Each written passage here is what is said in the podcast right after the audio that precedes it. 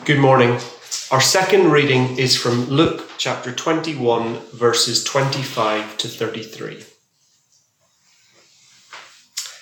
And there will be signs in sun and moon and stars, and on the earth distress of nations in perplexity because of the roaring of the sea and the waves. People fainting with fear and with foreboding of what is coming on the world. For the powers of the heavens will be shaken and then they will see the Son of Man coming in a cloud with power and great glory. Now, when these things begin to take place, straighten up and raise your heads, because your redemption is drawing near. And he told them a parable. Look at the fig tree and all the trees. As soon as they come out in leaf, you see for yourselves and know that the summer is already near. So also, when you see these things taking place, you know that the kingdom of God is near. Truly, I say to you, this generation will not pass away until all has taken place. Heaven and earth will pass away, but my words will not pass away. Good morning, Jesmond Parish Church. It is a great joy for me to be with you once again.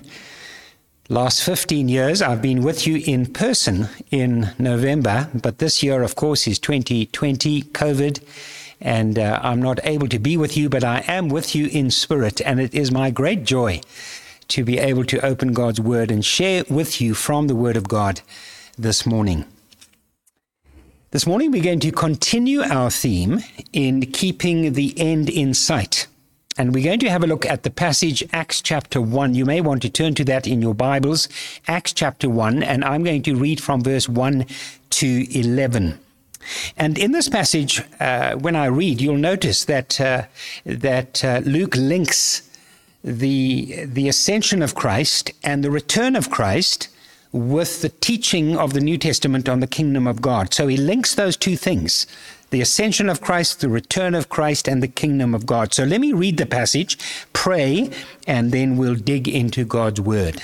Acts chapter 1, and I'm reading from verse 1. In the first book, O Theophilus, I have dealt with all that Jesus began to do and teach until the day when he was taken up, after he had given commands through the Holy Spirit to the apostles whom he had chosen he presented himself alive to them after his suffering by many proofs, appearing to them during forty days and speaking about the kingdom of God. And while staying with them, he ordered them not to depart from Jerusalem, but to wait for the promise of the Father, which he said, You heard from me. For John baptized with water, but you will be baptized with the Holy Spirit not many days from now. So when they had come together, they asked him, Lord, will you at this time restore the kingdom to Israel? He said to them, It is not for you to know the times or seasons that the Father has fixed by his own authority. But you will receive power when the Holy Spirit has come upon you, and you will be my witnesses in Jerusalem and in all Judea and Samaria and to the ends of the earth. And when he had said these things, as they were looking on, he was lifted up and a cloud took him out of their sight. And while they were gazing into heaven as he went, behold, two men stood by them in white robes, and said, Men of Galilee, why do you stand looking into heaven? This Jesus, who was taken up from you into heaven, will come in the same way as you saw him go into heaven. This is the word of God. Well, let's pray.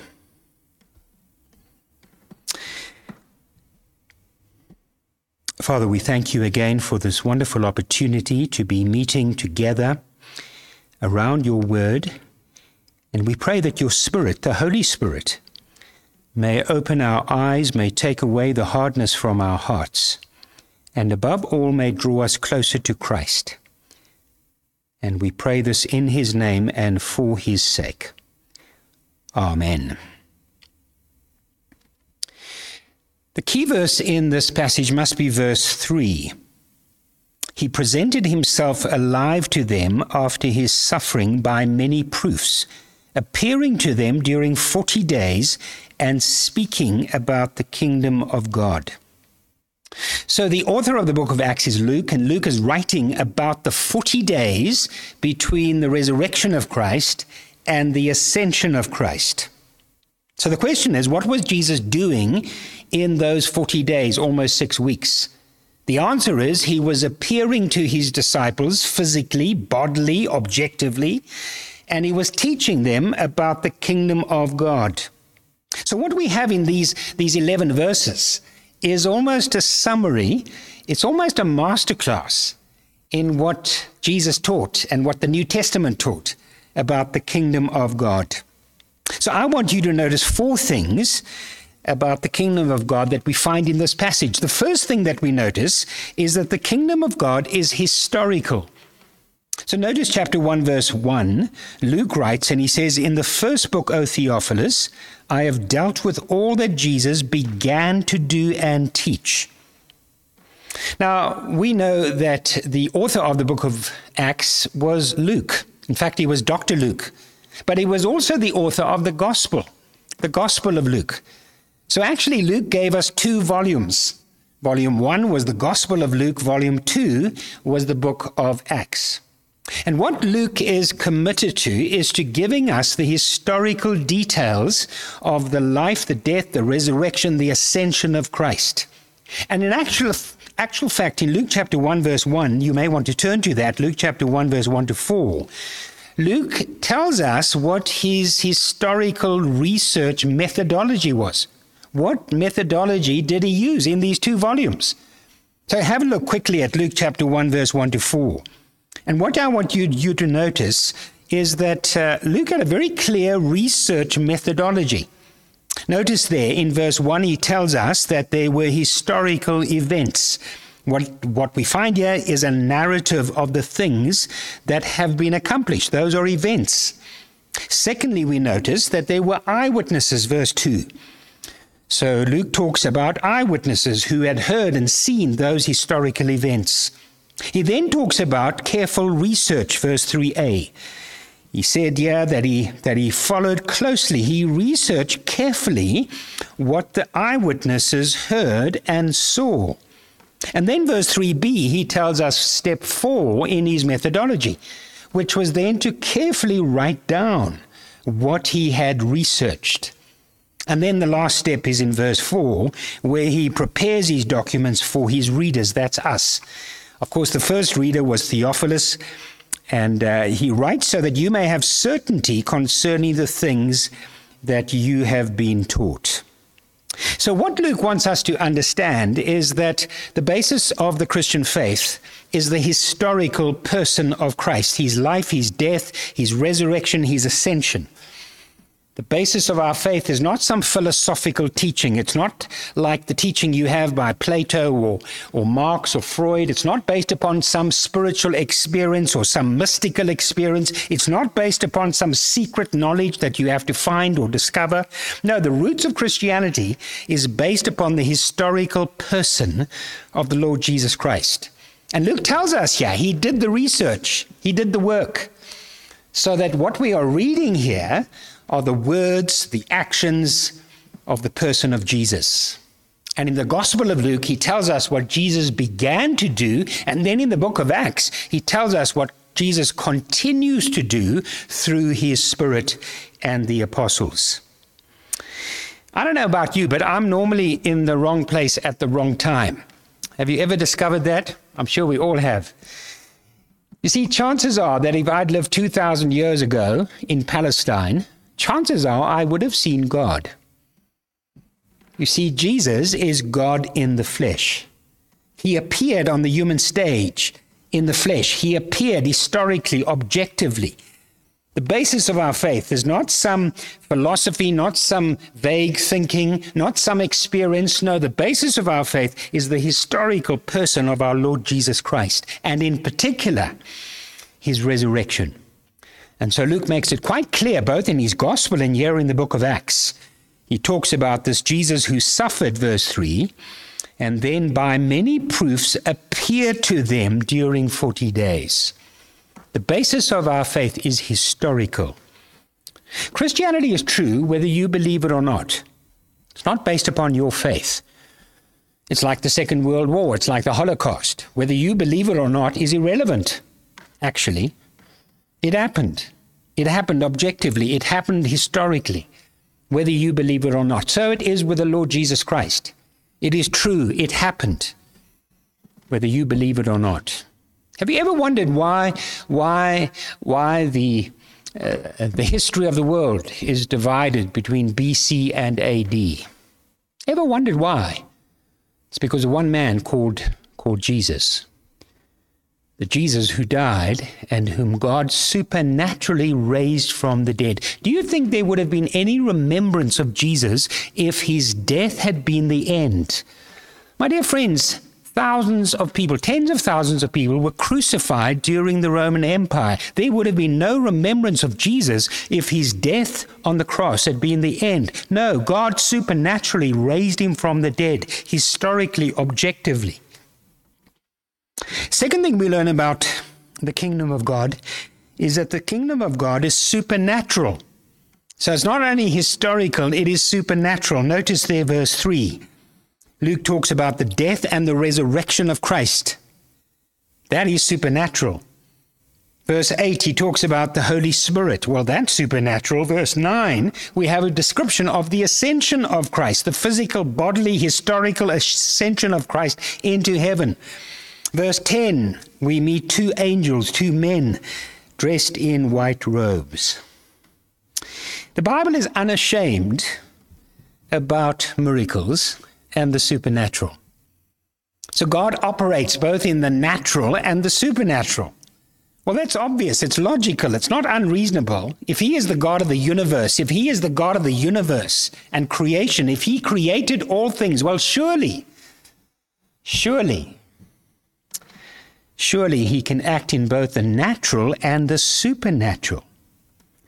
That is the God of the Bible. And the Bible is not ashamed about supernatural events because what we have here is the ascension of Christ. He bodily, physically ascends into heaven. My dear friends, that is supernatural. In front of their eyes, they saw it. They gazed into the sky as he disappeared into the clouds. That's a miracle. Now, let me suggest that some of you here, either watching, well, you are watching, you're all watching, uh, some of you may may have problems with the supernatural. You may have problems with things like Moses parting the Red Sea. You may have problems with the virgin birth of Christ. You may have problems with, with Jesus walking on water. You may have problems with Jesus feeding the 5,000. You may, you, you may have problems with the resurrection or the ascension. Let me suggest that your problem actually is not with miracles. Your problem is with your doctrine of God. You see, if you have a small God, if you have a pathetic God, well, obviously, he can't do those things. They're supernatural. But if you have the God of the Bible, the God and Father of our Lord Jesus Christ, the God of Abraham, Isaac, and Jacob, the one who created all things, the one who created the laws of nature, well, surely, surely that same God can act outside of the laws of nature which he created for his own purposes. That is not illogical. That is not unreasonable. The Bible makes no apology about the supernatural nature of the kingdom of God. God acts both in the natural world and in the supernatural world. The third thing we notice here is that the kingdom of God is not only historical, it is not only supernatural, but the kingdom of God is eschatological. Now, that comes from the Greek word eschatos, eschatological. It means the last things. The word eschatological includes the concepts of the return of Christ, of the ending of human history as we know it, of the final judgment, of the new heaven and the new earth. That falls under the word eschatology. And what we have here is a clear teaching, a clear indication of the eschatological nature of the kingdom of God. So notice there, verse 10, it couldn't be more obvious. Verse 9, and when he had said these things, as they were looking on, he was lifted up, And a cloud took him, took him out of their sight. And while they were gazing into heaven as he went, behold, two men stood by them in white robes and said, Men of Galilee, why do you stand looking into heaven? This Jesus, who was taken up from you into heaven, will come in the same way as you saw him go into heaven. So here we have the physical ascension of Christ, ascending into heaven. And right now, this same Christ is seated at the right hand of God. Seated at the right hand of God means that he has authority. And here the angels teach, as is taught in the rest of the scriptures, that this same Christ will return. And when he returns, he will bring human history to an end. When he returns, he will usher in the final judgment. When he returns, he will usher in the final heaven and the final earth, the new heaven and the new earth. So we are, we are taught here that the kingdom of God is not only something that happened in the past, it's something that happens in the future. Christ will return.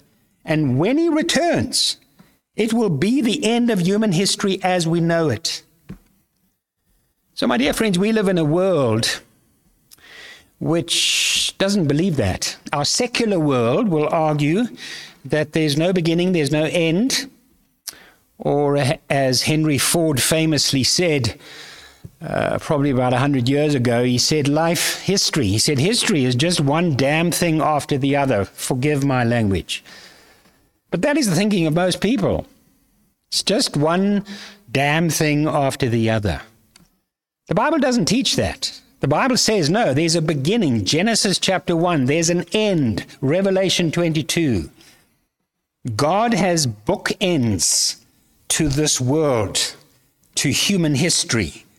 God created all things, and God will bring all things in this world as we know it to an end and usher in a new heaven and a new earth after He has brought about the final judgment, preceded by the return of Christ.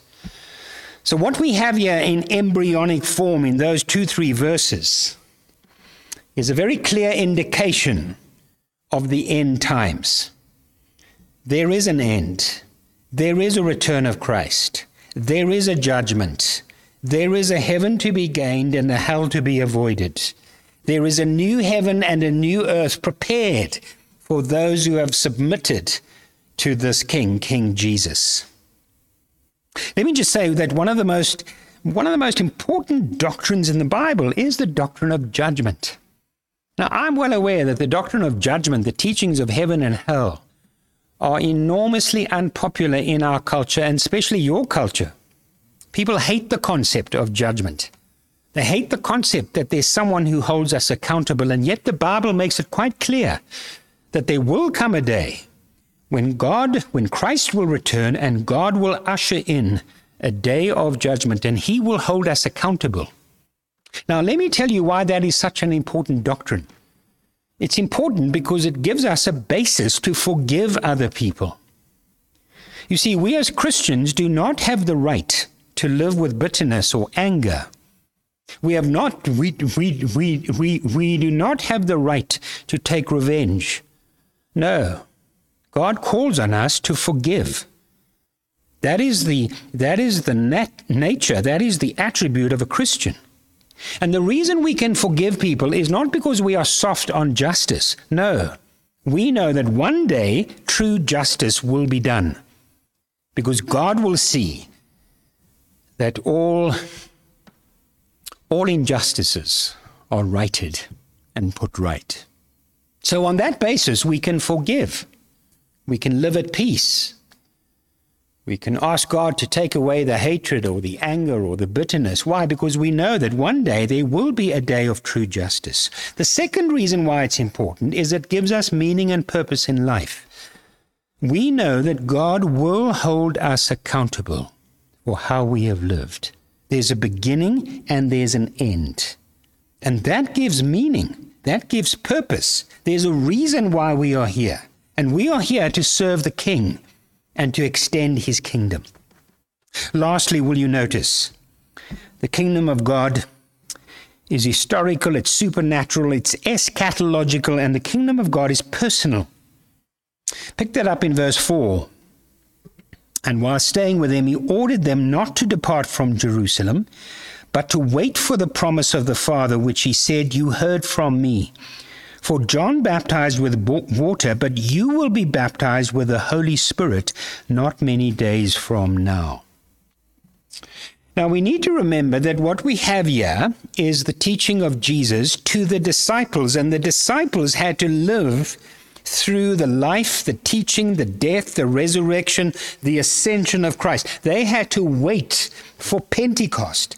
Pentecost was, was, was, when, was when Christ sent down his Spirit onto his people so that his kingdom would be extended throughout the earth. They had to wait for the event of the resurrection, of the ascension of Pentecost. And he said, At Pentecost you will receive the Holy Spirit. We, however, live after Pentecost.